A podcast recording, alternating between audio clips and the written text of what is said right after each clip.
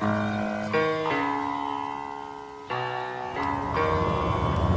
the right club. Be the right club today. Johnny, that's better than most. How about in? That is better than most. Better than most.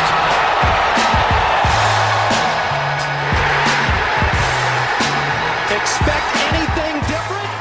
Ladies and gentlemen, welcome back to the No Laying Up podcast. Soly here, live from TC's studio, the shed, the garage. What do we call this place, TC? Studio's very generous. Uh, it's a it's a detached garage, but it does have a mini split. It's nice and nice and chilly in here. Uh, welcome. This Glad to have you guys. This Like a is- Florida Hilton. I mean, it's just uh, the Take Lab is, is live. I love it. This is most of the crew for the week. Cody's going to be making his way down here. The voice you just heard is Kevin Van Valkenburg. The golf action is heating up ahead of the Players Championship this weekend. DraftKings Sportsbook, an official betting operator of the PGA Tour, is giving you a can't miss offer to celebrate this week. New customers can bet $5 on any pre tournament wager and get $100 in bonus bets instantly. On top of that, we also have teamed up with DraftKings to make a five pick made cut parlay. We will be naming our picks uh, for that. We each picked one player to make the cut and uh, parlay all of that into one big mega bet that we want everyone to ride with us. We, we can put, put some thought into those picks. That's going to debut on our social media channels on Wednesday. If you download the DraftKings Sportsbook app now, use promo code NLU. New customers can bet $5 on any pre tournament wager on the Players' Championship and get $100 in bonus bets instantly. Only DraftKings Sportsbook, official betting operator of the PGA Tour, with code NLU. Minimum age and eligibility restrictions apply. See show notes for details. Players Championship preview podcast, uh, guys. It's been a lot of moving and shaking going on in the world of golf. Um, it kind of, I want to. Part of me wants to be like, let's talk about the golf. Let's get there. I don't think we're going to get there until the golf starts on Thursday because today seemed to be there was not much energy around the Players Championship. It didn't feel like as much as there was like everything else that's going on. Same with last year. It's like all big picture stuff. Jay Monahan's presser today. We're going to react to that. Rory's presser, all that. KVV, I'll throw it to you first. Any takeaways from what we learned out there today? Any anything, any news, anything that changes anything from any previous discussions we've had, or adds to it, or detracts from it? Whatever. What's your reaction? I think what was good to hear is that um, some of the lower tier players feel a little bit more uh, like the information. They have all the information now. They were, were a little bit uh, frustrated or upset initially, and having had it explained to them better in the meeting this morning, they're like, okay, like I'm not getting screwed here.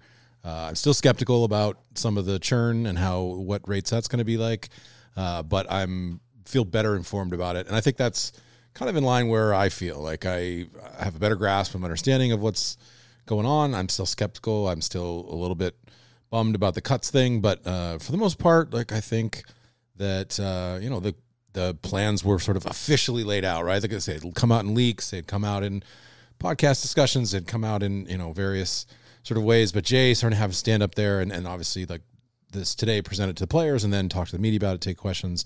All of that maybe you could argue could have happened sooner, but they would I would probably say that like couldn't have happened sooner. They needed to wait until everyone was in the same place, and this is the place to do it.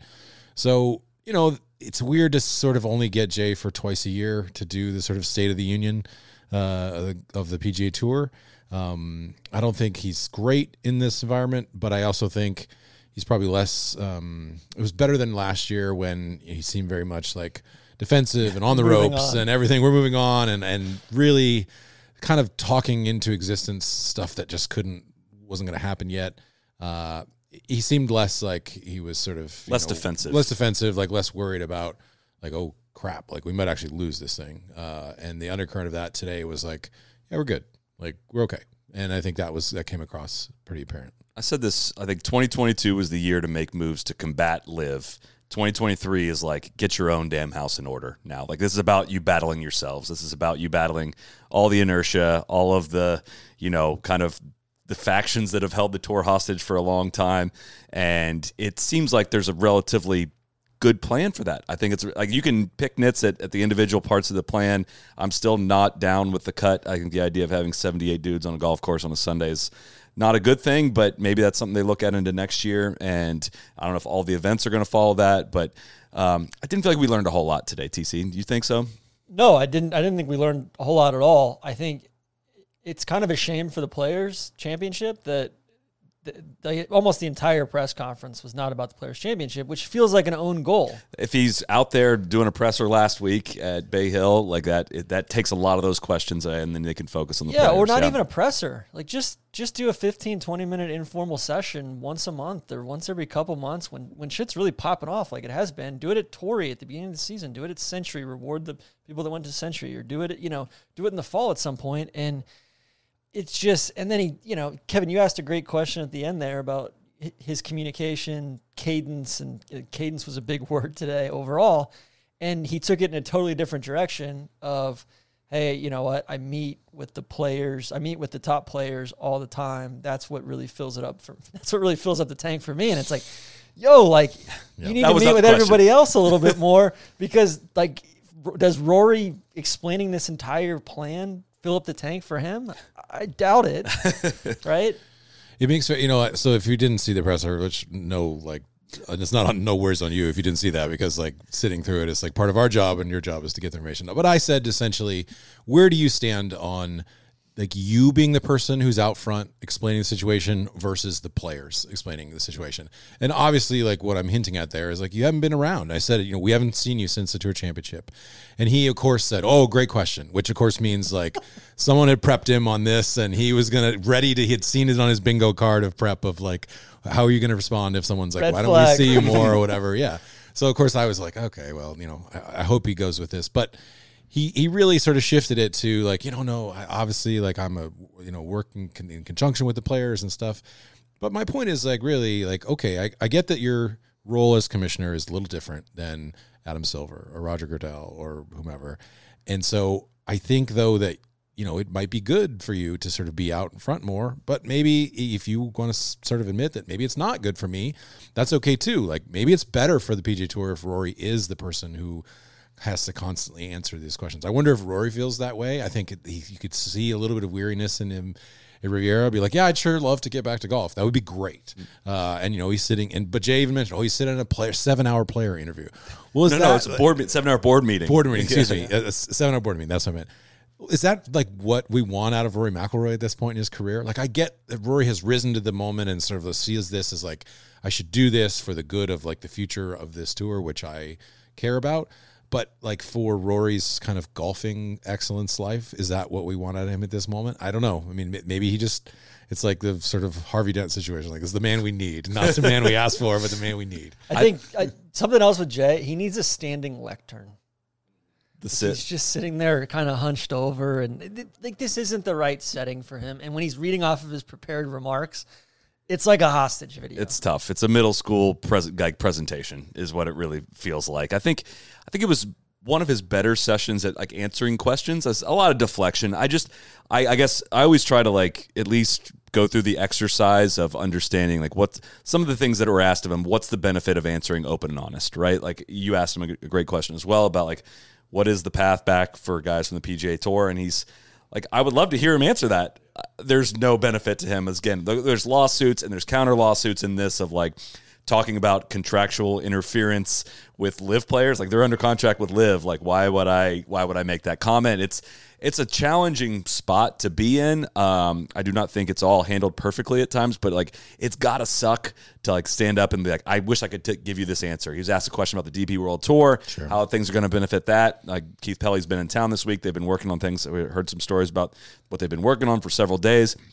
It's not ready for rollout yet. So if you put out incomplete information, then you're back in this cycle of you know you put out bad information, you got to explain it away. It's a very tricky kind of thing to kind of handle all of the communications around this stuff. And it it's it's amazing too, just in talking to the players of like we talked to Robert Streb on the range, and he's like, after hearing the, the meeting this morning, it all makes sense to me. It's like you, my initial reaction is like, gosh, and how do you? Streber's get? one of the yeah. ones that like the vintage guy Yeah. who is like, you know what, like he'll win every three or four years, and that'll get him into the first two or three elevated events on the West Coast swing, and but like he's exactly the kind of guy that Yeah. that they're trying to court. It's it's really I don't I'm not a specialist in how to do PR and communication, so I don't understand it. But it's like, how do you get to the point where it took Streber until today to get there? Right? You have to have a, a sub meeting and a sub meeting and maybe a larger meeting, and now agree. Well, now well, these guys feel like they're meeting without us, and we our opinions not heard here. It's like, well, no, we're just talking about it. We're figuring out. Give us a second.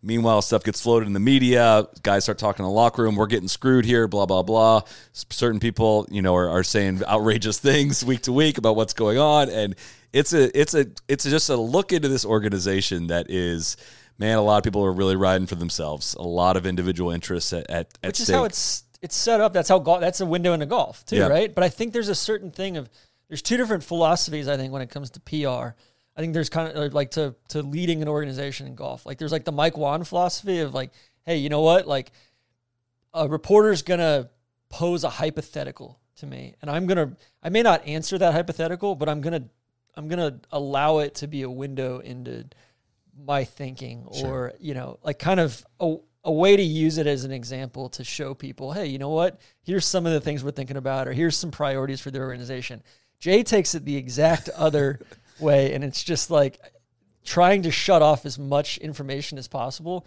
to where instead of using it as an opportunity it's a threat Sure. right? Everything is is a threat. It's like you know what? Like somebody's trying to take my fucking lunch. I wake up like that every I gotta single eat, day. all right? if, whether it's one of you reporters or somebody that wants to live or you know one of the network execs whatever i'm just going to stick to the talking points and i'm going to say proud partner a bunch and i'm going to call every event as it's like the name. you know it, like he caught himself at one point. The WGC HSBC the, like the what about China Invitational right? And I'm like God like he went back to the beginning and said WGC HSBC Championship instead of just H- HSBC Championship. But Um, that's where I don't envy his job. Oh. Like I, it, it, I, I think if we sat here and had beers with him and he told stories, like he would speak like a normal person. But like you just have to, and that's what like I think he's come under a lot of fire from a lot of different people over the weeks and months. And I'm like, we get a little teeny window into what he, the performance he puts out, and like how he communicates. Like that's how we see it. And then talking to players, it's like, hey, is, Jay, is Jay's job safe? Is Jay's job safe? And like everyone seems to say great things about him. I don't think that everyone's like necessarily thrilled with the leadership aspect of it all. Like in terms of like it, it- none of these ideas did not come from the tour. They did not necessarily innovate at the pace that they maybe should have. But at the same time, like I don't think we get a great window into how many different things he has going on or what makes a good commissioner of the PGA Tour, right? I don't I think he's probably good at a lot of stuff we don't see, a lot of the closed door meetings with sponsors like people still sign up to spend outrageous amounts of money with the PGA Tour. It's incredible the revenue that they're able to bring in. Like does that make them the best strategists in long-term future of the tour? I don't I can't really fully say yes to that, but there's got to be some qualities that, that they're bringing here that have allowed him to keep his job at a time of great turmoil. Here's where I've come down is like I think when he got his job, being the PGA Tour commissioner was a great gig. Like the momentum of things was sort of just moving forward. Tiger was not really kind of in the in the sport, but he had the money he had generated, the TV deals that they had signed was like great, and all of a wave's sudden still coming in. Yeah, and that wave is still coming. And then like crisis hit, and he was not the right person for that moment. It was like, oh my god, like going on doing that interview of, you know, and, and talking about 9/11 family. It's like that didn't play particularly well And For legacy- public- uh, for Yes, PR, yeah. But here's where I think like, and I, I, I think this is a mixture of insight and a little bit of like just my spidey sense. Like, I think if Jay had sort of tried to take the forefront and propose some of these changes, the players would have said, fuck off. Like, no way are you driving this ship at this point. And so there is an element of, I think, ego in a good way where he was like, look, I'm going to step back. These guys need to come up with the answers. Bring it to me, and then I will sell it to the people who are going to pay for it. Because I don't think it's, I I could not do it like going to Comcast or going to FedEx and be like, dude, I need more money or we are screwed.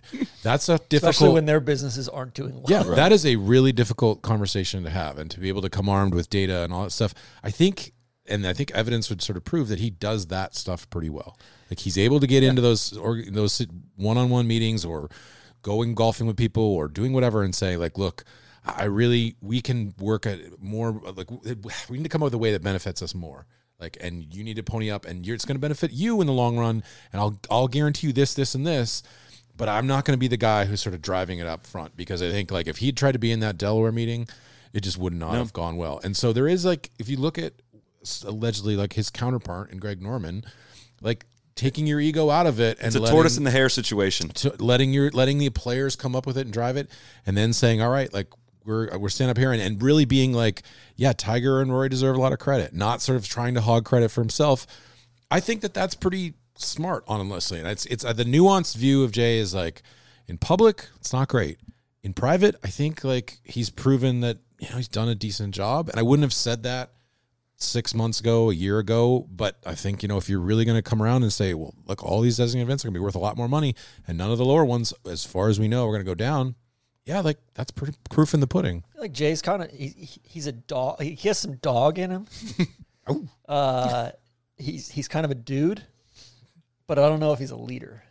If Sure. that makes sense. Yeah. Yeah. You know what I mean? And and so, but that doesn't make him like even wrong for commissioner. But I feel like he could have done a better job of augmenting his weaknesses with people who fill in those gaps. Yeah. Well, I think we're starting to see, like I, I'm like 90 percent happy with everything that's happened. We've been talking about the death panel. We've been talking about, you know, like the top players are underpaid. We've been talking about all this stuff for for years, and like you know, basically Schedule's how like flat. yeah, like the That's majors are like the only thing, thing. that matters, Yeah. and like and like it was funny to see them start using these like hey like the you know 35% of the time a certain amount of the players you know play against one another 5% of the time all that and it's like that's all been like publicly readily available Yeah. information you know It and should have so- taken LIV for you to realize that. yeah, and so you know, I think there's there's definitely a a sense of like I think we're also seeing some of this stuff get watered down.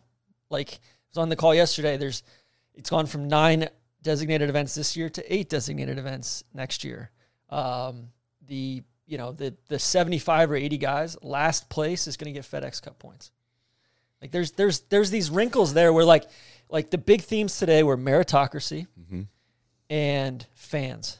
Like he, that was the most I've ever heard the PGA Tour talk about fans, right? And I feel like if you're going to lean into the meritocracy part of things, getting a couple of the details wrong that aren't going to piss a bunch of people off. Like you're not going to piss anybody off by saying, you know what, last place doesn't get FedEx Cup points. And I want to be careful around that point because I am pro. Like I think it should be maybe top fifty guys of the designated events should get points, right? Yeah. And I think that's going to be a.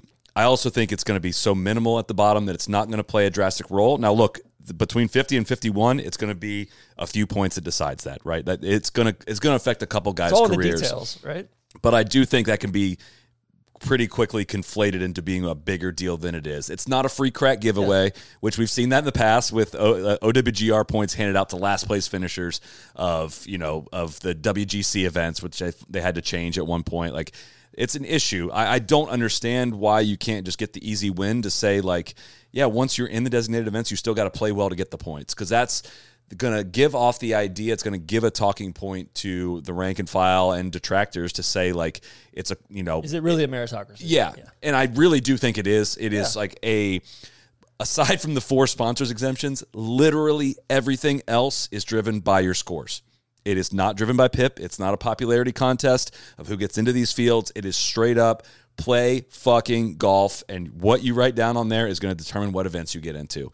And like watching the dudes that are squirming trying to explain why that's a bad thing, it's probably because you're just not that great at golf. Like you're not better than these guys at golf. And I'm sorry that you Yeah. are not going to get rewarded in the same way, or not going to get rewarded as the same way as the top guys. You're still going to get plenty of reward for your reward, yeah. career. It's just like, hey, dude, like we're going to start like spreading this out a little bit better to the better performers who can really argue against that. And if they misuse the sponsor exemptions and they give, you know, if Ricky doesn't climb back in the top 50 and Ricky gets eight sponsor exemptions into the eight designated events, we can all bitch about that next Sure. year, but let's wait until that happens. I think the, tr- the toughest part is going to be striking the balance between incentivizing guys to play in these designated events because they're not mandatory anymore, right? Which is another Yep. watered down departure from the Delaware meeting. Uh, they're not mandatory anymore, but all right, there's going to be so much money available. And There's going to be so many points available that that keep your place in the ecosystem. How do they do that without completely neutering the rest of the schedule and making the other stuff so minuscule that you know, like the Say John Deere points Classic, wise or- points wise from a FedEx Cup point perspective of like, you know, right now it's it's totally flat except for I think you get 600 for majors and 550 for players or something like that. But like, let's say you finish 15th in a designated event, how you know how does the points look different there than 15th in a in the John Deere, right? I think either it's either 700 or 750 is going to go to the, the winner of the designated events. That's just like a rumored number that they're. I, that I've they're seen working some slides that have that information on it. one right? of their their thousands of of uh, many models. slides, uh, many decks, models that yeah, they run through. a myriad of models. It's like the it's like the TC Vision Fund. It's like Mitt Romney with his binders. They're binders full of models. Uh, and I think it's going to be 500 for the regular events. So it, let's say it's 750 for designated.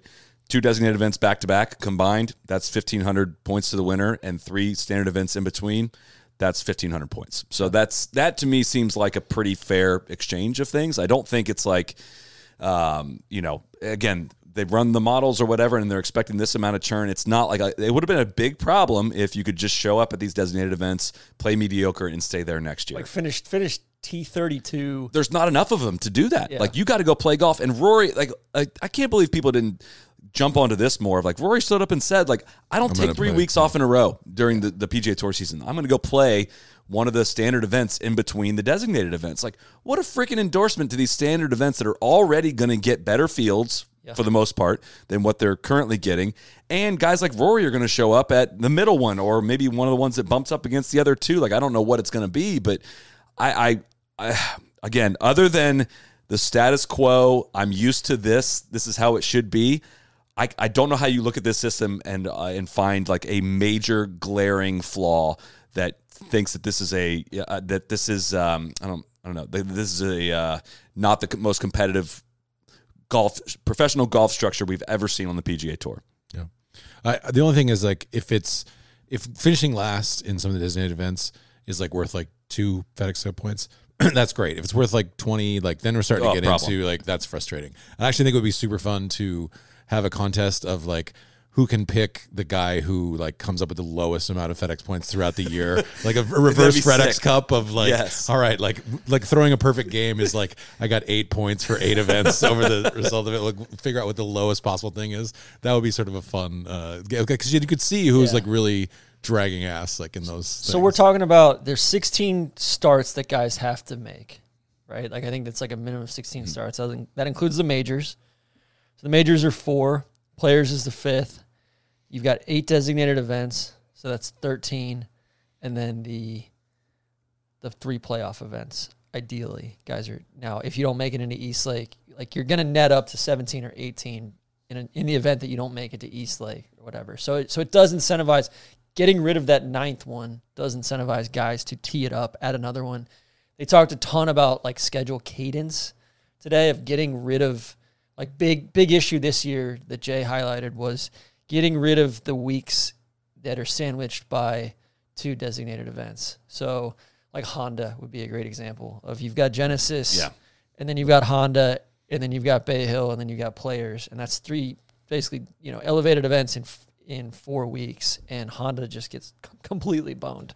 Um, it'll be interesting to see how they they set the schedule up with that cadence moving into next year. Something we were talking about today was just like seeing RBC elevate Heritage because it doesn't look like Canadian. Like you would think that RBC would want to elevate the hell out of Canadian Open. You would think. Right. So if you want to call us being mouthpieces for the tour, I will allow it for this next segment because I'm literally going to read off like slides that that we have for the for the schedule cadence that you're referring to. Same number of events as required in 2023 without mandatory participation regulations. Evenly distributed cadence of designated versus full field events. Elimination of isolated weeks for full field events, like you said, TC. Better alignment for individual players. For example, Texas events, I'm, I'm guessing that those are going to start running into each other instead of being split up by the PGA. And no designated events in late June or July. So like once major championship season really gets going and that kind of that's the end of the designated events, it looks like there'd be, you know, Sentry to start the year. There would be by the end of January into February back-to-back designated events. There's a designated event right before the Players Championship. I think I have a feeling I know which one that one's going to be. There's one right after the Masters, which if Heritage holds that same spot, that's going to be that one. There's one right before the PGA, um, which I don't know exactly what, which one that one's going to be. There's one right before U.S. Open, and there's one right after U.S. Open. So that's kind of like I think what the pacing is going to look like. Um, and yeah, I don't know. I, I don't know if, if they're going to get all the details of that part right. That's the part that is a question mark. But like, hey, the idea sounds pretty freaking good to me. And I'm good. Like, you know, it took them. T- I mean, the FedEx Cup's still a mess. Like the playoffs are still a mess. They've been changing it every year for They the do last change that a lot. 15 years, right? So it's like changing it's fine. I'm I'm like you're not going to get this perfect right off the bat. Uh, I think something else very interesting they talked about in the meeting yesterday was uh, the fall series. The fall series is going to be, you know, 51 through 70 are going to still be incentivized to play the fall series. So like let's say you don't make it to BMW, you know, you play you play Memphis but you don't make it to BMW. You you then drop down to the fall series and you know, if I doubt this would ever happen, but like if you're like the 65th guy, you could risk losing your card. Mm-hmm. For the I thought top year. 70 keep it, but it's 71 through or 125. 71 through yeah. 71 through Yeah. 125 are fighting for their card, but like 71 has a better chance than 125. Yeah, and I asked Alex Baldwin today. I said, you know, do do Korn Ferry guys like are they eligible for some of these fall series events immediately? Because I think Korn Ferry Tour Championship goes to like mid October next year, early October next year, uh, or this year. Uh, like like are those guys immediately eligible? And they said no. Their their cards start January one, so they would get thrown into Sony or whatnot. But so it'll be very interesting to see. Like they'll basically take the guys from RSM, um, CJ Cup, whatever else, and because that like I think that's another interesting thing is CJ Cup, Zozo, some of these like big money fall events. Like what are those sponsors going to think Yeah. if you know? It's it's almost like all right, like are you going to allow guys to to do appearance fees or whatnot and you know, Andy Pazder said yesterday, he said, Hey, like I, you know, we anticipate that these guys that more guys may show up to play these fall events. So hmm. who knows? It seems like the argument was always the appearance fee stuff that was they couldn't legally do it, right? Now are they getting around that? Like with, I mean, was that always just kind of? I think it's their their policy in general is just like not all right. Everyone's poning up all this money for sponsor events. Let's not put our sponsors up against each other and say like, all right, if you're paying ten million to sponsor this event, plus you've earmarked ten million dollars to pay appearance fees. Now all of a sudden, when you go to the next sponsor, they it's like, hey, you can put the ten up, but also if you want to compete with the event the next week. They're paying uh, ten million dollars straight up to players. Do you want to do that? And it becomes a bidding war of like your tournaments bidding against each other, which has worked on European tour. I, I and I don't I don't I'm not saying it can't work. That's just against like their policy. Now it's just like, all right, travelers, we're gonna let you pay, pay guys for, for Special events. There's, Come there's give ways a quick to get around here. it. So, like, but, well, before we move on from this, what was the number that you kind of heard floated today about the number of playing opportunities that might go away over the course of I forget 40 who something events? gave me this one, and I don't I don't. I'd rather somebody audit it, but it's thrown out that like 650 playing opportunities or so are would be going away under the new structure. which over the course, I don't know if that sounds like a lot, Sure. but it's not. over the course of you know 40 something events whatever that's a pretty small number It's it sounds like- big in the moment but Yeah. actually it's it's basically like four events. Let's say let's Right? say fields average 120 players, which is small probably. Mm-hmm. 48 events times 120 is 5700 playing opportunities. So if it's if it's 650 going away aft- out of 5700, that is 11% of them. Be four to five. Which That does sound like a, a little bit bit sounds a little bit like a lot, but like dude also We've been talking about for years of how fucking bloated the schedule. why is. do we have 48 events? right there you mean like is is it if the Puerto Rico Open it's, maybe it stays but like if there's not as many it's not the bottom we're topping off the bottom 20 of that field right the bottom 20 of another the Safeway or the bottom 20 of 3M like events that just aren't Yeah. really like driving it that I'm kind of okay with that For sure. It's like reducing your, you know, NFL schedule or your Major League Baseball schedule to a more manageable level, and you're like, oh, is anyone really going to miss those like six games? And even more so, like in golf, where there isn't like a historical comparison of like, oh, we'll play 162 games, we play 16 games, play 82 games. Like, no, man, like, no that. one's really going to miss that. We you played, know. yeah, we played 48 events. uh, all right. It's just like Jack. We played 48 Says times. who? All right, Tim Finchem. Cool. Tigers FedEx Cup point record is going to get broken. Yeah. He, he had 78,000 I- points that one year. Like I think something else that, that factors in here too is I think they're going to do a much better job just reading between the lines of standardizing the entire ecosystem from Mackenzie Tour, Latin America, Korn Ferry Tour, Yeah. PGA Tour. Like there's there's going to be distinct levels. I think they're going to marry up the the Latino America and Mackenzie Tour. Like it's going to be a lot more cohesive. It feels like the next step, I, I think the next shoe to drop on that is the strategic alliance, all the European tour stuff, because like I, I think the detail about the the underpinning the Which, purses. yeah, I don't know if this was out there. I, I, maybe it, I think it was publicly known, but I guess I just hadn't really fully connected the dots. That like Jay said this in his presser today too, as well as it was a question asked about the DP World Tour, and he was kind of deflective on what the exact plan was, but uh, it's not talked about enough that the PGA Tour is essentially guaranteeing the underpinning slash that's his word. I'm I'm going to say guaranteeing the purses on the European Tour, which is not a small promise. It's like we're guaranteeing your existence, and these events are going to happen. And like, look, is it like I, a lot of people I are not fans of the thought it feeder was tour? JP McManus who just wrote the, floated the check for all of that. and Omega. yeah, my Which like the Hall of Fame. I don't know if that means that the European tour, like the way the European tour has operated for many years, is like losing year, losing year, losing year, money wise, and then Ryder Cup year funds the next three years, losing, losing, losing, Ryder Cup year. I don't know if it means like Smoothing you you out. smooth that out, or if it's just hey, these events are not going to go away. If you're at a deficit, we're going to fund them, and they've invested 100 million dollars in European tour productions. It's at least like hey. We're gonna figure you guys out. Give us a second here, but like here's get our own your shit in order. existence is going to happen because of this, this, this, and this. And I hope that there is a streamlined opportunity for more co-sanctioned designated events. Like I think Scottish should be a elevated event. I think there should be a But UK only if they move it away from. Renaissance. We can talk. You talk want about to that. hold another event in the Canary Islands? We'll guarantee that day. Let's make the magic. The magical back Ken, that day. the magical Kenya Open is this week. It's opposite the players. You're going to Kenya. We will be there. Our money will be there. We will bribe government officials for you. Can we get a London? As someone who's been to a Kenya, I think you can uh, Heathland speak to that. elevated event, please. I will put that on the agenda, TC. Before we do that, our friends at Rhoback are back for another year. The fit, the feel, the quality, it's all perfect. And you know how I know that?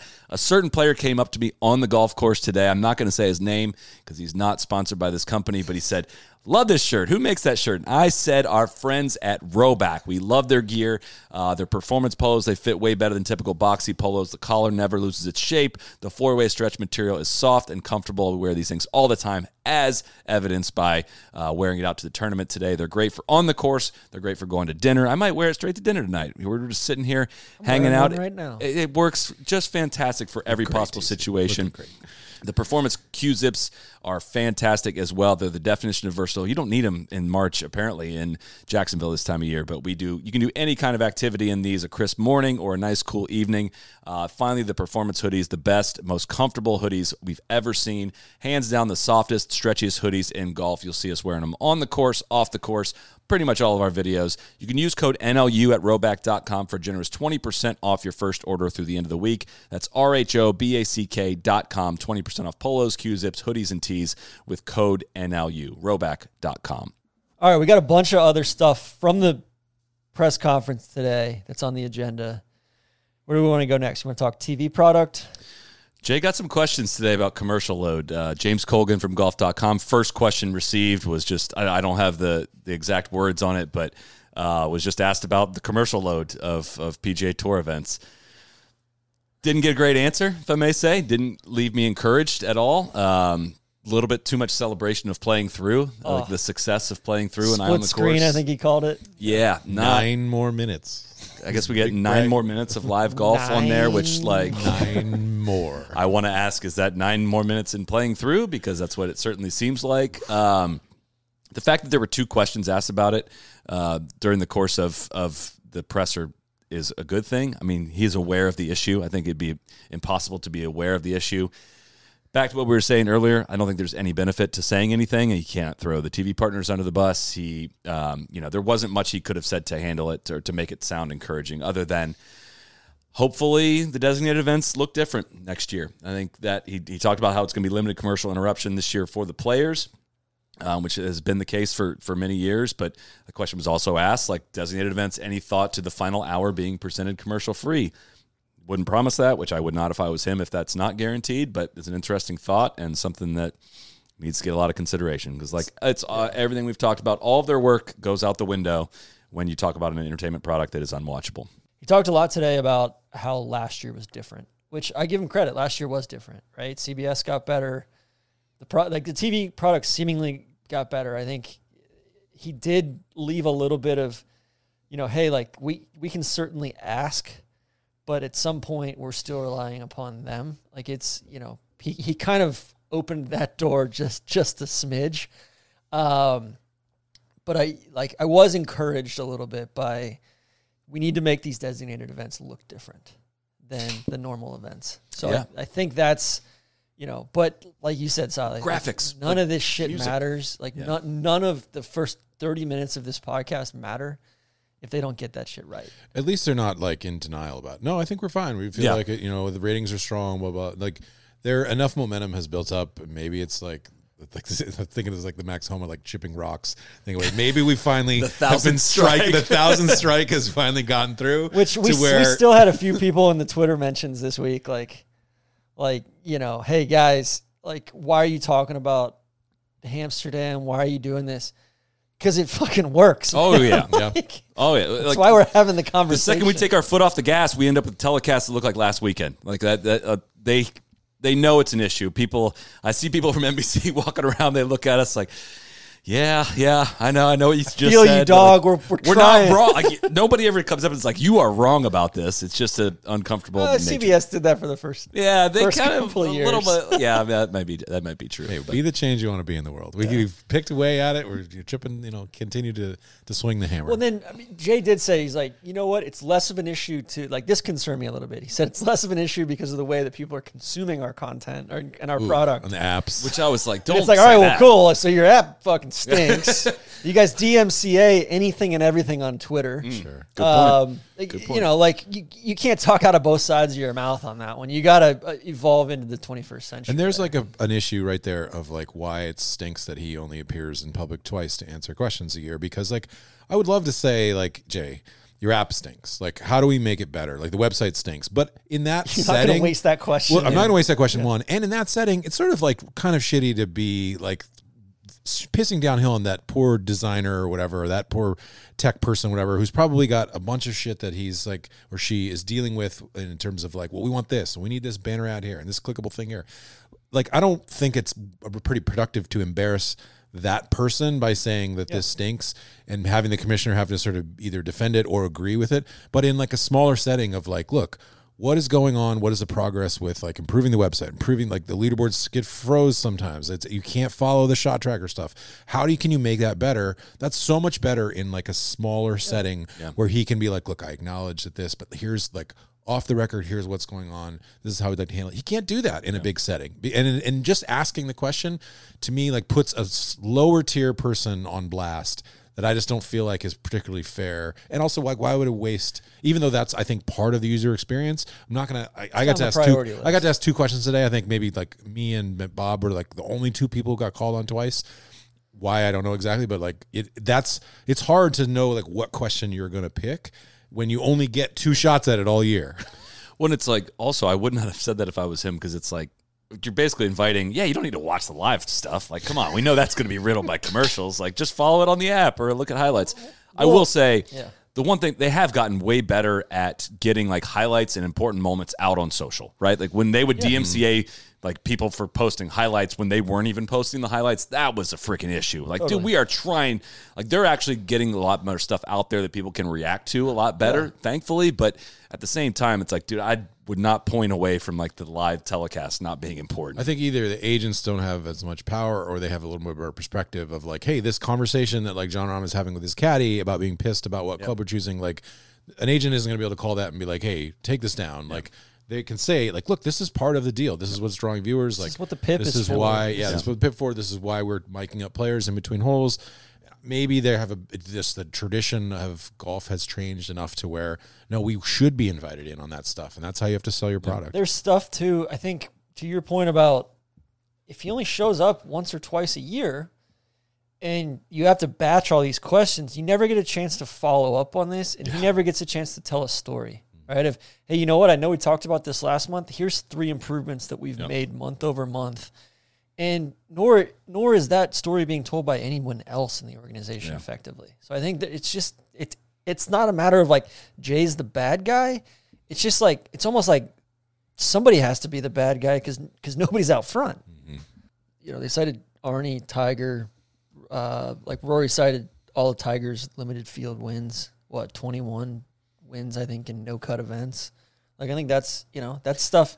Again, like it's Uh, again, we're not going to ride for no cut other than to say like d- let's not pretend LIV invented no cuts. Like they've had these on the PGA Tour for a long freaking time, and I, I don't have as much of a problem with it as, as some people do, but it's probably for different reasons. Um, but yeah, it's it's not going to like diminish the act the accomplishment of like having success in a designated event. I really don't think so. schedule will be released.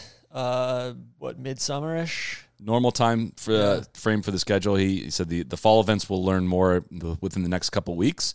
Uh, but yeah, schedule will be mid to late summer, whatever that means, when, when it's usually announced. And he did confirm that there's no match play Yeah. next year in any form or fashion. The Dell match play is going away, and that they will not have match play as a format. But he but he did talk about that being an important. A perfect time for the PGA of America to announce that the PGA Championship is going to match play. That that that will be their Amen. format from now on. Amen. I'm not as upset about that going away as I am that they changed it from knockout to group stage. Like that was the death of the match play in my mind. It made the first three days super freaking confusing. Granted, it kept your stars around longer, but it was the one week a year that was just a, uh, you know, that's well. Let's save match play. That's a separate conversation. I we think could from a schedule perspective, though, it sounds like like he, we're hearing all this stuff about how the schedule is going to look so different next year. It sounds like the schedule is going to look really similar next could. year.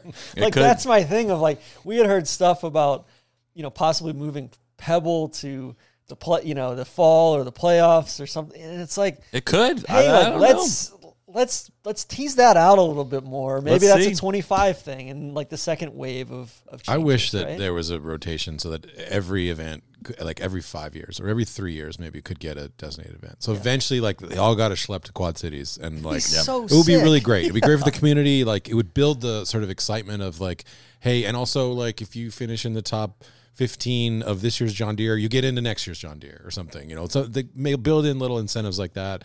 I think it would just be like every year there's five cities that are like super psyched that we haven't had a designated event in three years, and now like we're so excited we're getting all these more people. It's like when the involved. cat showed up in Greensboro. a few years Yeah, it was awesome. They were they went bonkers. Don't think we need to rehash anything here other than uh, it was noted by several players um, with quite an aggressive tone that James Hahn skipped the meeting this morning after voicing um, many levels of displeasure of After- the current structure. after and after catching smoke.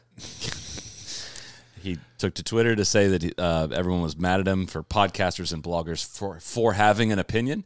Uh, I would certainly like to debate. It is. I don't know if anyone ever has been mad at anyone for having an opinion. I think it's the merits of the opinion that are subject of great debate and discussion, of which we've broken down the specifics of greatly. So if he is referring to us, I would definitely take issue with the way that is framed. But uh, we are so far from having common ground on that one that I don't think we need to. Re- If James is listening, I hope you ball out like the rest of the season. I hope you because we've been talking about how there's a lack of villains on the tour. no one's rooting for you to play poorly. No, I would like it. It would, it would be great if you were like double middle, double middle finger to everyone. Yeah. like won a couple events. Like I, I would think that was awesome. I would I, everybody. Actually, you know what, James, you are really good at golf. You people, I think maybe like we have sort of because of so much focus has been put on your words instead of your golf.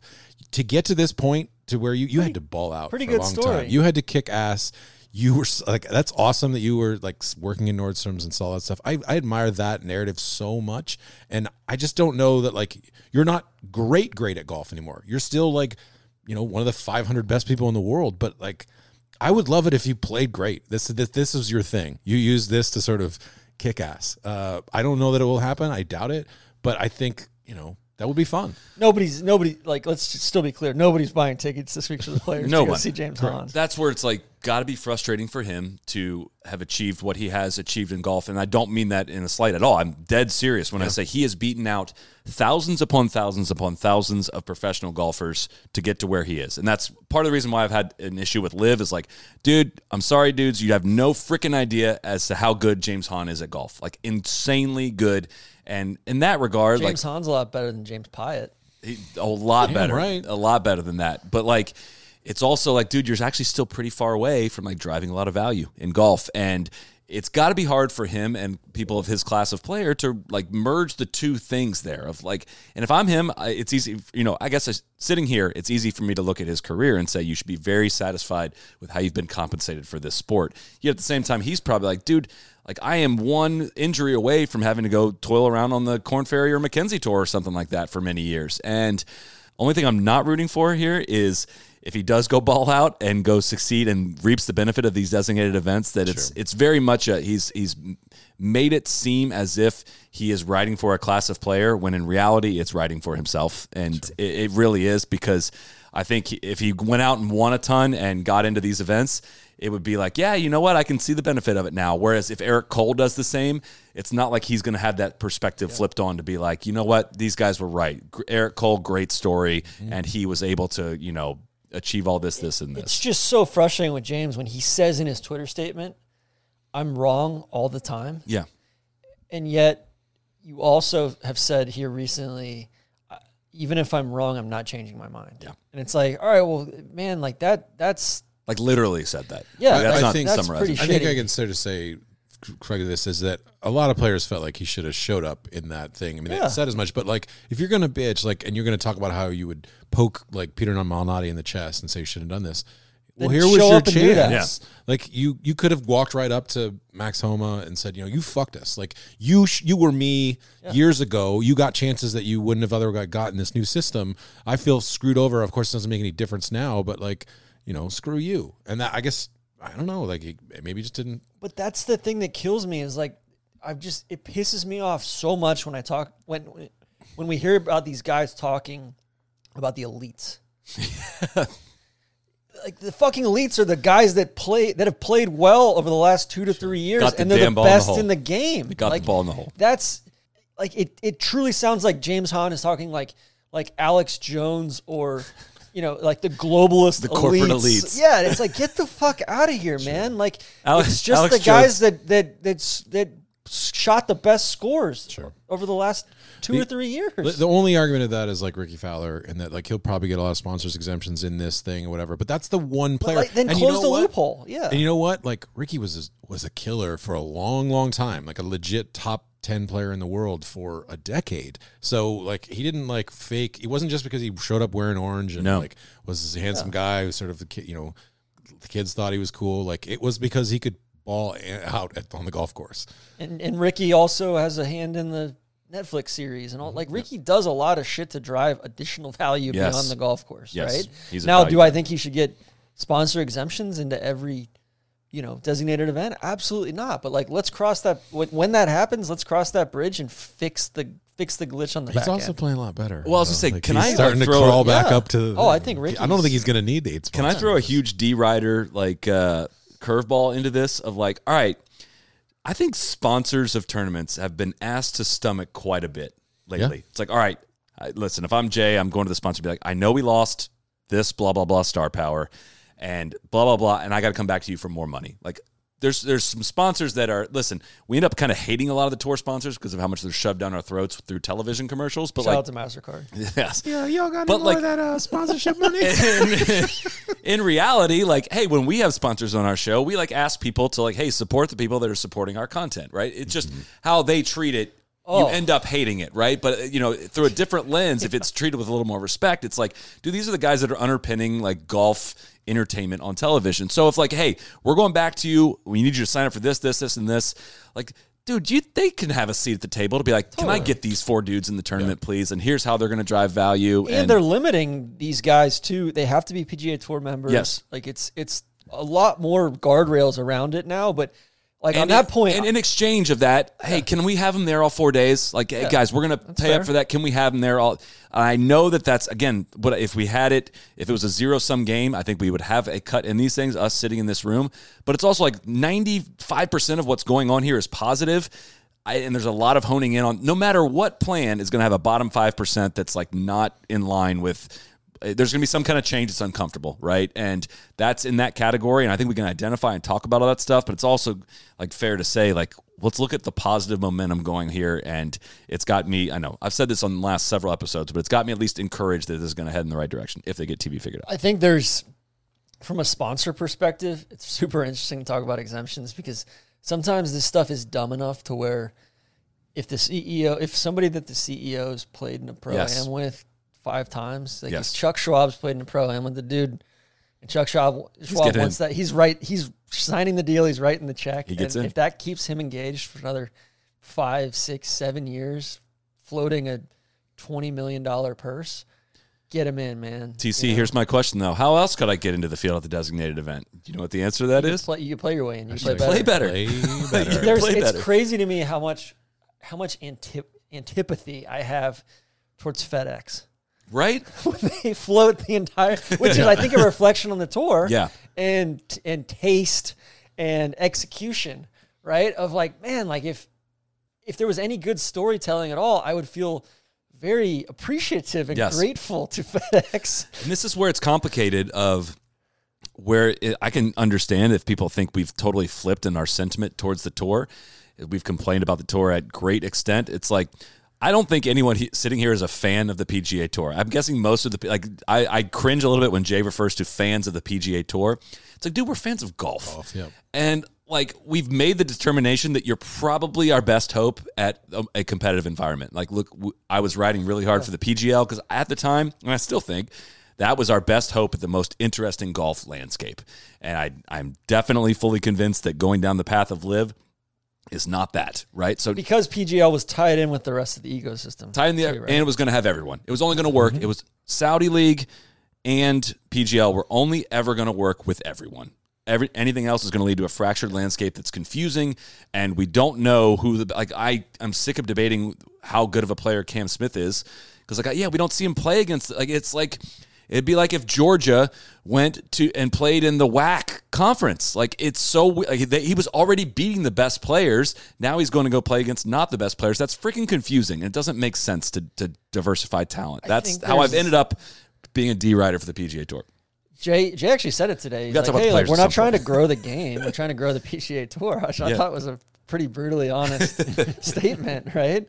Uh, he's like, I, you know, I don't like that phrase. I was like, thank you, Jay. I don't fucking like that phrase either, man. I hope Randy's ears perked up. Yeah. some. Yeah. But you know what? Like everybody keeps there's so many questions about does LIV like Bloomberg was there today. Does LIV get credit for this? You know what? Yeah, Liv gets credit for this, but you know who should get more credit? Andy Gardiner, PGL. Yeah. Who got this shit rolling four or five years ago and and you know, yeah, like it may have led to a worse like like short term a worse ecosystem, but long term, I think the PGA Tour is going to be better off for it. Like we're gonna we're gonna see the best players in the world playing against one another a lot more because Andy Gardiner Yeah. got the ball rolling down this. I I forget if I've used this line though. This was going to be a, something we wrote, but like, I even the LIV credit is a word I struggle with in the same way that I don't credit Enron with like.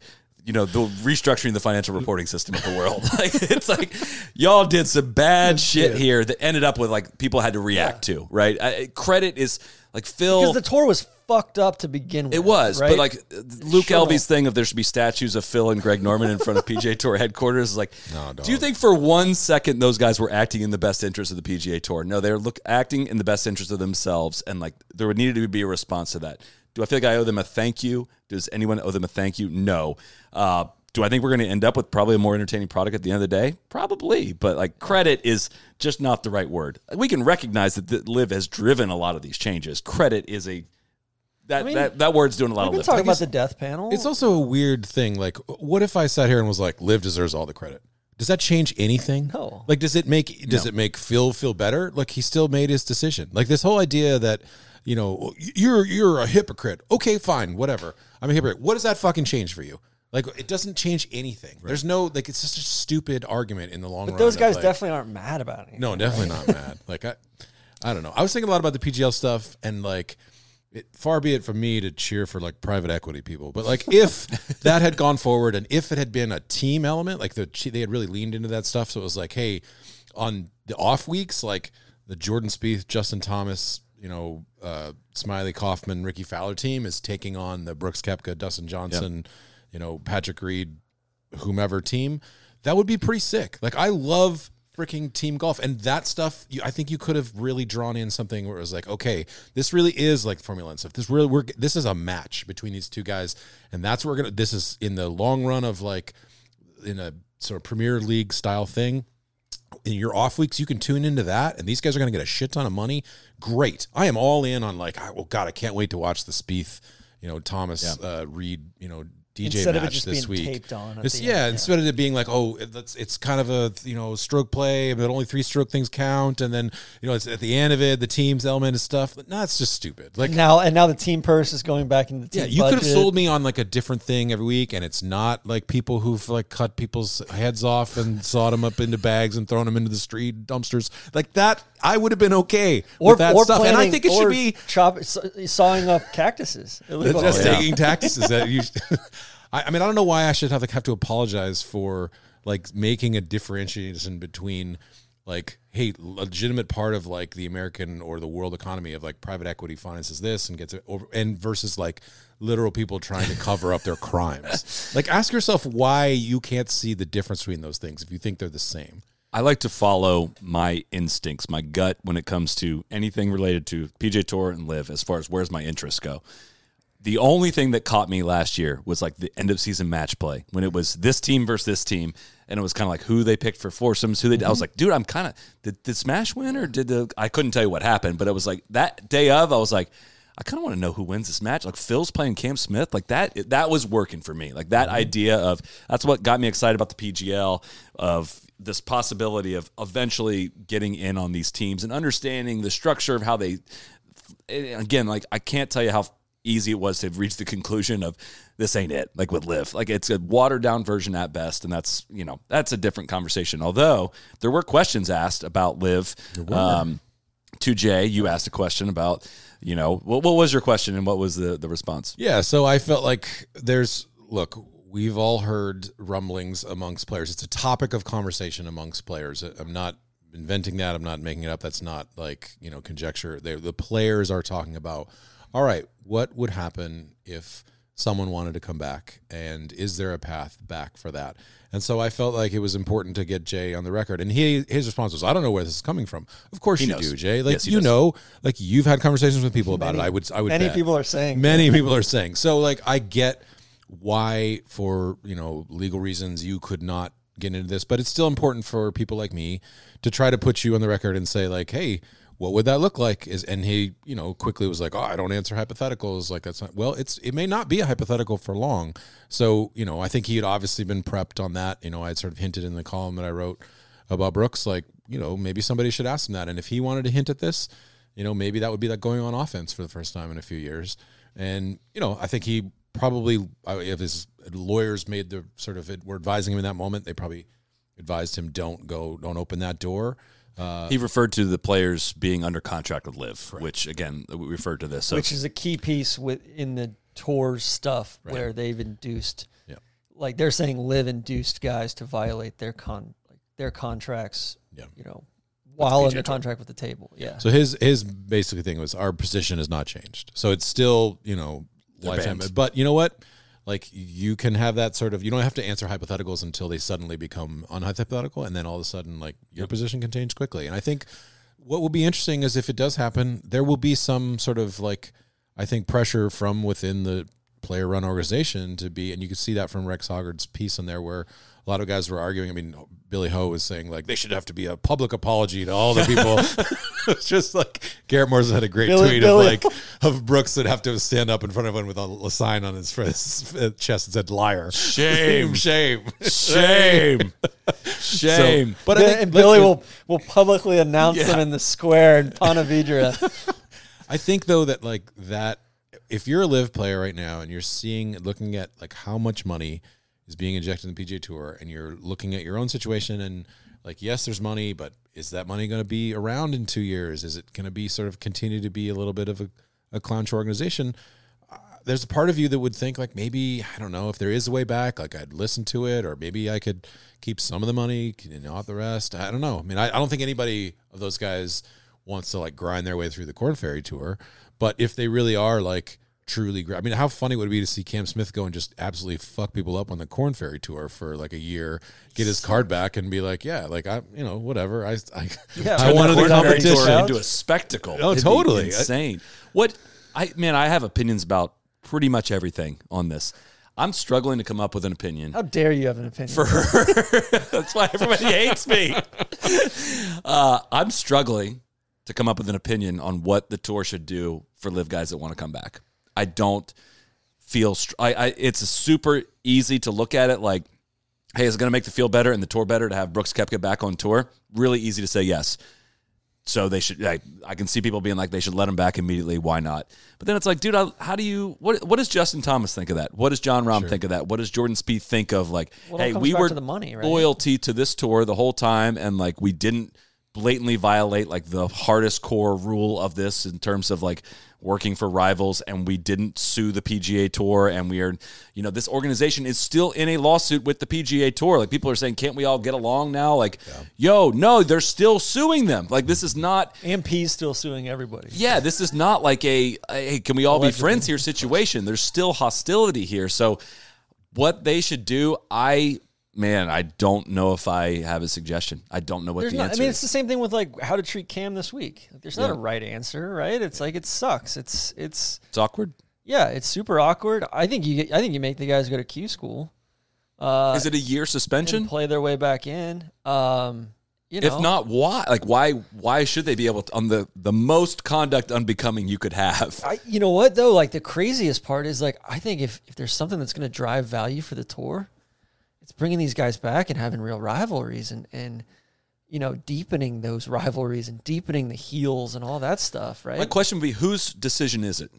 Is it the players that are currently there? Is it leadership? It, is goes it sponsors? back to like whose decision is anything? I know. right? It's like they're. How does the tour work? Do the tours like do, do the players really have the power? That's why I go back to like the credit thing, too. Of like, like to a certain extent, all of this shit has been possible to do, and maybe it wasn't. You know, maybe the rank and file weren't going to go along with it, but it isn't the best look that that they're you know upping these purses so much and you know showing what's possible and how much more we can grow the PGA Tour when like if not for LIV like that would have not been a conversation piece or there was no there was no appetite or no political will for it within the tour and it's like that's not the best look for Jay either It- you know nor is it for like anybody at the tour it's like that's my whole thing of like they didn't have any fucking creativity or energy to to rethink this thing with or without Progress. LIV Yeah. you know It's an interesting conversation to think about too. Like with Dustin Johnson, right? Was a lifetime member, resigned his membership, so he wasn't really in violation of Yeah. you know with the thing. If he had said like, "Look, I'll I'll sit out a year, or I'll I'll donate some you know this fifty percent of my money towards charity or For the whatever," first like tee. I think it's a little bit different if you wanted to dip in both. Like you know if you if you straight up resigned your membership and you did another thing and then that thing collapses, uh, or you know it, it your things change. I think there's a path back to as opposed to like, hey, I'm suing my way through. Like I, I can't imagine there's a way back for Phil, and I can't imagine he would ever eat that much crow. And plus, he's 52 years old. Like it doesn't, so you know, uh, it doesn't quite compute. But like a, a Taylor Gooch, you know, I don't know. I mean, is it really? I think it would be you'd have to sit in a room and you'd have to get the players to sort of hash it out, and you'd have to kind of figure, you know, take their. I think there'd be some contentiousness over it. I think some people would be like, "Hell no, that screw them." They uh, there's no way. But other people, I think, would sort of say. I, I honestly, I think Justin Thomas might say, "You know what? Screw it. Let them come here, and I'll kick their ass." I really do think he would eventually say that. He would just he wouldn't be the person to be like, I deserve that hundred million. He'd be like, you know what? I'm gonna I'm gonna stick it to him when they come back here. I'm gonna prove that I was right. I feel like one way to to maybe get around some of the money stuff too is you know what? All right, cool. For the first three years or five years, you're not eligible for the FedEx Cup payouts. Yeah. Which would be a hard pill to swallow for some of those guys because it would be really like humiliating in going some up to like ways. Yeah.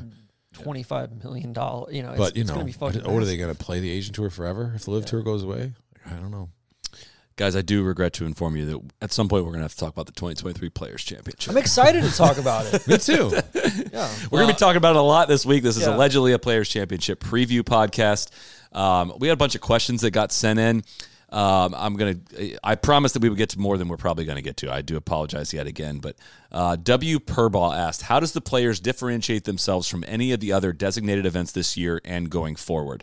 Got a bunch of other questions that were kind of uh, similar, similar vein of like, does does it feel like the designated events have watered down the players at all? What do you guys think? I think a little bit. I think so too. right? I, th- I think there's, you know, the players has always felt like in a tier of its own, and now they're trying to broaden that tier. It's the same thing. Like it's the same question I have for the BMW this year. Of like, all right, so if if the um, if getting to the BMW is all important, and you know then like what's the difference between the BMW and the Tour Championship other than just getting a bigger paycheck after it? There's no difference, right? Like the top 50 is the all important thing, and same thing with the players this year. It's like, all right, like I know they're playing for a massive purse and all that, but this used to be one of the few times that everybody would get together and the European tour guys would Yeah. come over and all that, and now it's like that's a that's a once a month, you know, sometimes twice a month occurrence, uh, sometimes three times a month occurrence as we get into the summer.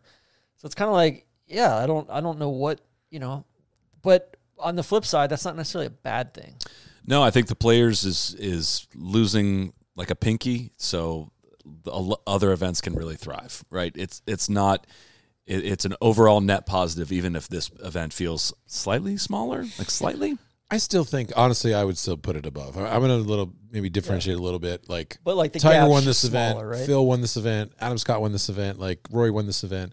There's a history to it that matters. Like I, I still don't think I would rather win any designated event than this. Like, and and I know that's not the straight up comparison you're asking. Is it? Is you're saying it? Did it diminish it a little bit?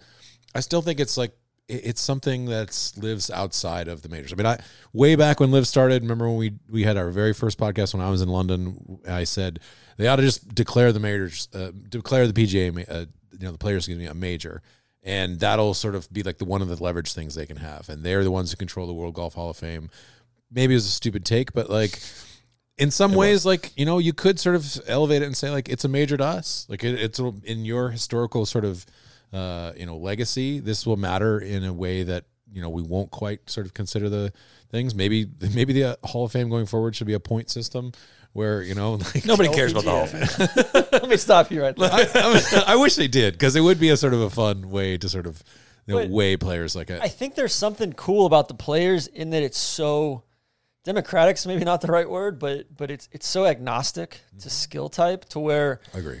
I feel like you know, and and heritage is a little bit the same way, but otherwise, like there's really not a whole lot of like I feel like these designated events are going to be on big boy golf courses that favor a certain kind of player. Yeah. That that's not necessarily a bad thing anyway, but but seeing seeing is to where like a rank and file guy probably has a better chance of winning this than a lot of the other designated Very events. true. I think that's a pretty Interesting. pretty strong point. Jay pointed out today since Tiger won in twenty in two thousand one, they've had twenty two different winners, which I thought was like really speaks to the course. Like I used to think this course stunk, and I think it's slowly gotten better, and also just my understanding and appreciation of like what it asks has gotten better, and I think. You know, now I kind of look forward to this week, whereas I used to think like, "Wow, that course, like, it's just everything wrong with like Florida golf." You know, We got a question from Amal Yannick. He said, uh, "Is TPC Sawgrass an accurate representation of what it takes to succeed on tour nowadays? It seems to neutralize the power player as much as any course on tour, while normal tour setups are going the other way." I would say it's the it it doesn't it's not not, an an accurate- accurate, representation, which which is what makes it great. Yes, it is. It's what's interesting. And I've heard this thought floated by multiple people is how much East Lake is going to like influence like guys' careers. Hmm. Think about like Xander Schauffele is a horse for course for East Lake, and how much more money is passed out at that event versus all other events. And like, if you have a bad course fit for East Lake, at the end of every year, you are going to lose a lot of money in theory in that event. It's like, I know it can't happen. I've thought about this a million times. Like the players, I think should be the season ending. it would be so great if it, was. calendar doesn't work. Like we're not coming here in August. Like hell no, we're not coming in September. It just doesn't work. Like Florida does not work in any way. But it like would make way more sense as like a season-ending event uh, if if you could control the weather and and you know Truman Show situation. Cantlay's furious that they're gonna uh, allegedly furious that they're gonna revamp East Lake. Really. Like, like he's like that place is perfect. You shouldn't touch it. He he and a couple other guys have like taken the tour That have tour won- and East Lake to task that have it. won the FedEx Cup before. Yeah, and it's like, man, like you want to talk about like enlight, like not even enlightened, just self interest. like, it's crazy. Um, really deep question came here uh, from Driving Disco. He said, "Does Cantlay have enough tools in his tool bag to complete the connection between 17 and the Intercoastal?" That's just one of the, that's a that's a deep cut. You know, that's real ones only on that tweet. I just want to give a shout out for Driving Disco of I do think marrying a long time bit. You know, like there's like over in Marsh Landing, there's that harbor. Yeah. Harbor Island. Think about the value that could be created if they connected TPC Sawgrass to the Intercoastal, and like Tiger could dock privacy there. The Yeah. boat parties. Oh my god, dude! It would be Infrastructure it would be is really- must see it- TV if you could have boats in like next to 17 green. If you, With like, match play going away too, we're gonna need more boats in our lives. Like Yeah. um, Chris Mart underscore three. Rickie Fowler's been playing well right there in the mix. We thinking he makes a run this weekend. I sure hope so. Yeah, it's a me realistic too. thing. He's. I think he uh, swing looks awesome. I think he gets a hot putter. Like the putter seems to be bulkier than big long putter. Yeah. Yeah, he's got a kind of a funny little putter setup going here that makes me think, oh, that's the route to getting to what he's got going there with the mega fat grip and it seems like a flatter putter. Fleetwood's got a new. What if putter. Spieth showed up with that putter this week? So Oh, I, be- I would be encouraged. Uh, Spieth I will needs to say- try the stranger. I looked it up. Rickie's like in the top twenty-five in approach this year. Oh, he is So- plus 0.97 in approach this season, which is outrageously good. Yeah. So like his, it's clearly he's striping it with irons uh, at this moment. PGA, uh, he is basically close to a top five player with approach play right now. I knew picked it him. was- I didn't I want to say top at- ten without Yeah. uh, fact checking it, but it's I knew it was good. I got him at sixty to one. Oh. Picked him. I threw him in my plays. I got him, Jason Day, Tyrrell Hatton, Sahith, and Patty the Toolman Cantlay. Guys, I hate handicapping this event. It's, It's so, so, hard. But hard, I, yeah. I tried to go with iron play, like really good iron players, and guys that I feel like their putter can get hot, and I'm not I'm not as worried about their driver. That was kind of where I went with it. Are we ready to say winners yet? Yeah, we, I think Oh, we're, well, no, we're no, I- trending towards it. We don't have to go there. yet, Okay, but yeah. because I I think Rahm's going to win. I think so. I mean, it just, I, I, I think you can get faked out by a bad week last week. He's been like four and five to one to win tournaments lately, and he's plus 900 to win this week. And I know it's a deep field, and I know it doesn't fit. I'm like, dude, I don't know how many events we're going to get with Rom at plus 900. Honestly, I don't think we're going to get many more at lower than plus 500. So I think, I think he seems like a good play this week. Scheffler, same way. Like, if it wasn't a Rahm situation here, I think I'd be all over Scheffler. That's my pick because I think Scotty. I, I think like he just consistently is you know around it. He's obviously knows how to close. Uh, he's just he's too good. I mean, he's not the buoy, but he's like I'm not sure. I'm gonna have to think hard on like what what Scotty is. I looked hard at Tom Kim. I thought Tom Kim's like, you know, you're talking about a great, extremely accurate player, great iron player. You know, gives some probably gives some some advantage back off the tee. This is probably a great course for you. This one at Heritage, um, but it's also really tough to win here as, as a rookie, Yeah. like as, as a first year guy playing here. There's just I feel like there's some institutional knowledge. Good caddy though. Doesn't have a rookie caddy though to guide It's him true. around. So It's true. if you go look at data golf at what is emphasized on this golf course, driving accuracy is what rules the day. And yeah, he was Kim in a is, little bit better form coming in. he's struggling the designated events a little bit so far, um, which like his run was kind of lasting a little longer than it felt like it should have. Like he's just a weird outlier stats wise and how he creates his value, and it just didn't seem like the most sustainable thing ever. So I'm not surprised to see him regress a little bit. Yet, I mean, he, he very we very well could be talking about who who's got no shot this week? Good question. Um, No shot. This is basically we usually do this po- on this podcast. Pick somebody not to win. It's got to be like a, a relatively high up guy to pick it. Bringing it back.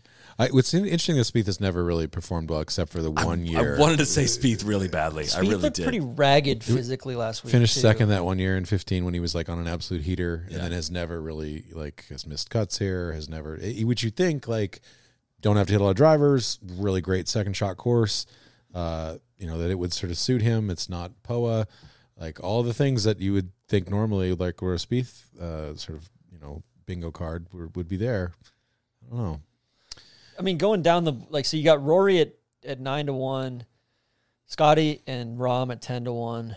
Man, I tend to think Rahm like Rahm's been really aggressive this year, like playing very aggressive golf. I wonder if he can dial that back here because it feels like the kind of course where if you play it over aggressive, you're going to get caught with your hand. How firm is it jar gonna a few be? I I feel like if you play it over aggressive, you're gonna get caught in your hand in the I cookie felt jar. like I played it buoy. sensibly. I just didn't execute. Um, how firm do we think it's going to be uh, uh, gotta reach out to my agronomy hitter here I mean, it's it like being out there a couple weeks ago, and it rained last. It rained once, I think, last Friday. It's supposed to rain a little bit this Friday, some maybe scattered thunderstorms, but otherwise, like it's dry, it's hot. Uh, the the uh, Bermuda's already popping through. Like they're they're having trouble keeping the Bermuda at bay, putting pre-emergent down and everything. But I think there's it should be firmer and faster than it has been in like since since it's moved to uh, to March. back to March. I think you know it was awesome in in May, and then last few years there's been mud balls after you know like a couple of years like in 2020 when it when they when they canceled it. I mean, guys were getting mud balls, and it hadn't rained for like two weeks. So I think they're they're finally like they have the they have the course to a place where it's where it's I think where they want it. So He's my guy. I, I and he's won this tournament JT? very recently, but I JT just it's not adding up for me right now. not Doesn't look comfortable in the greens enough to go win a golf tournament. So he'll be my again. You got to make it. It's got to be a boldish pick. He needs fifth on the odds sheet right now at plus two thousand.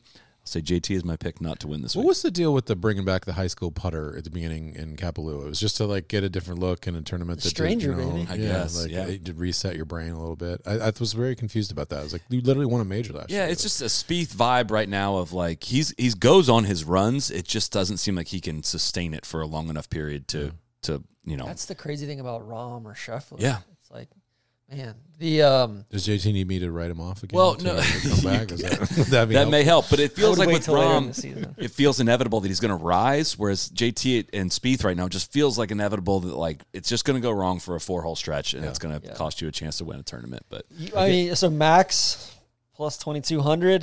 You think there? I think the same things I do every week. Like I, I pretend to think like, yeah, he can't keep this up. No way he does, and he keeps keeping it up. So I think his I'm final gonna- round last year he shot sixty five or sixty six. Yeah. he played really well. Like it's like the Should light went on for him. for him.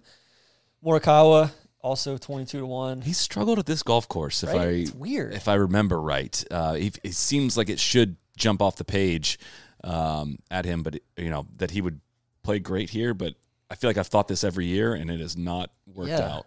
Uh, He has been cut T forty one in the two times he's played it. So Xander. Never know what to think about Xander. It- the form was not great in the last uh, two, right? Like it was, he wasn't really. Uh, I think he was pretty particularly not great at Bay Hill. So uh, I don't know. I mean, it, it seems like it would be a great fit for him, like this course. But you ready for uh, what frustrates you like crazy about this golf course? Xander's finishes at the players T two cut cut cut cut. Literally T two in 2018 to Webb, uh, and then cut cut cut. It's kind of like the more But that was Bermuda. So like ever since it went back to March, he's gotten cut three straight the times. more I play this course, the more scar tissue I get. The Yeah. more I get in my own head. Uh, that- that could be playing into it. And then we've got Hovland, which very interesting. Hovland's plus six hundred for a top five.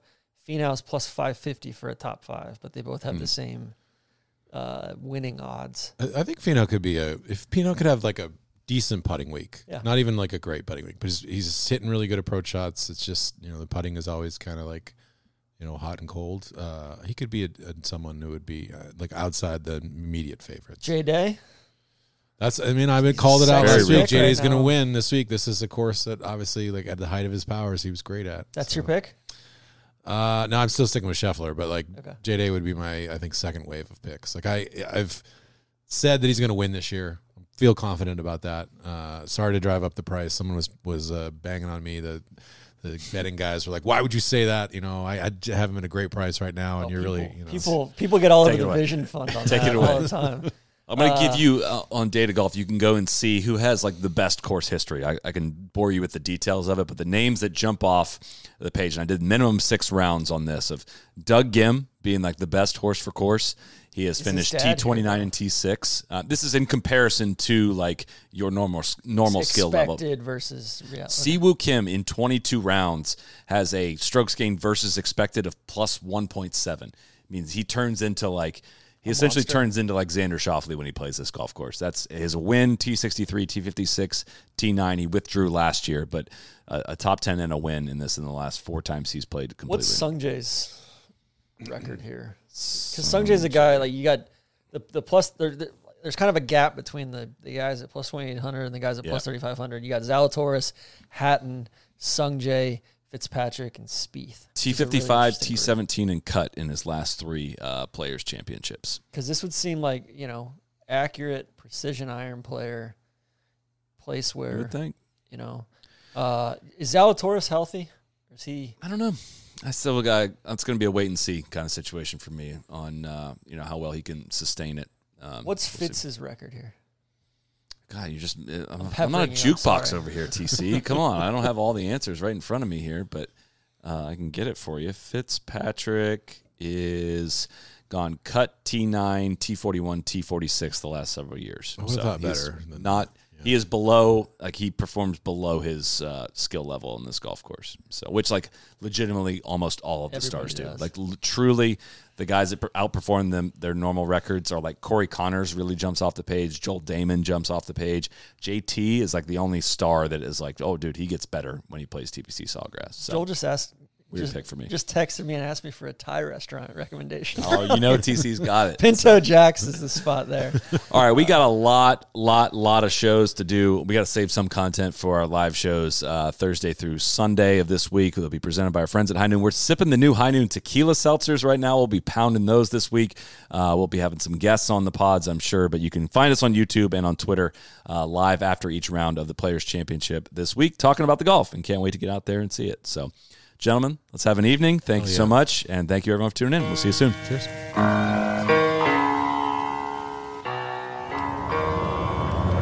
the right club. Be the right club today. Yes! Johnny, that's better than most. How about in? That is better than most. Better than most.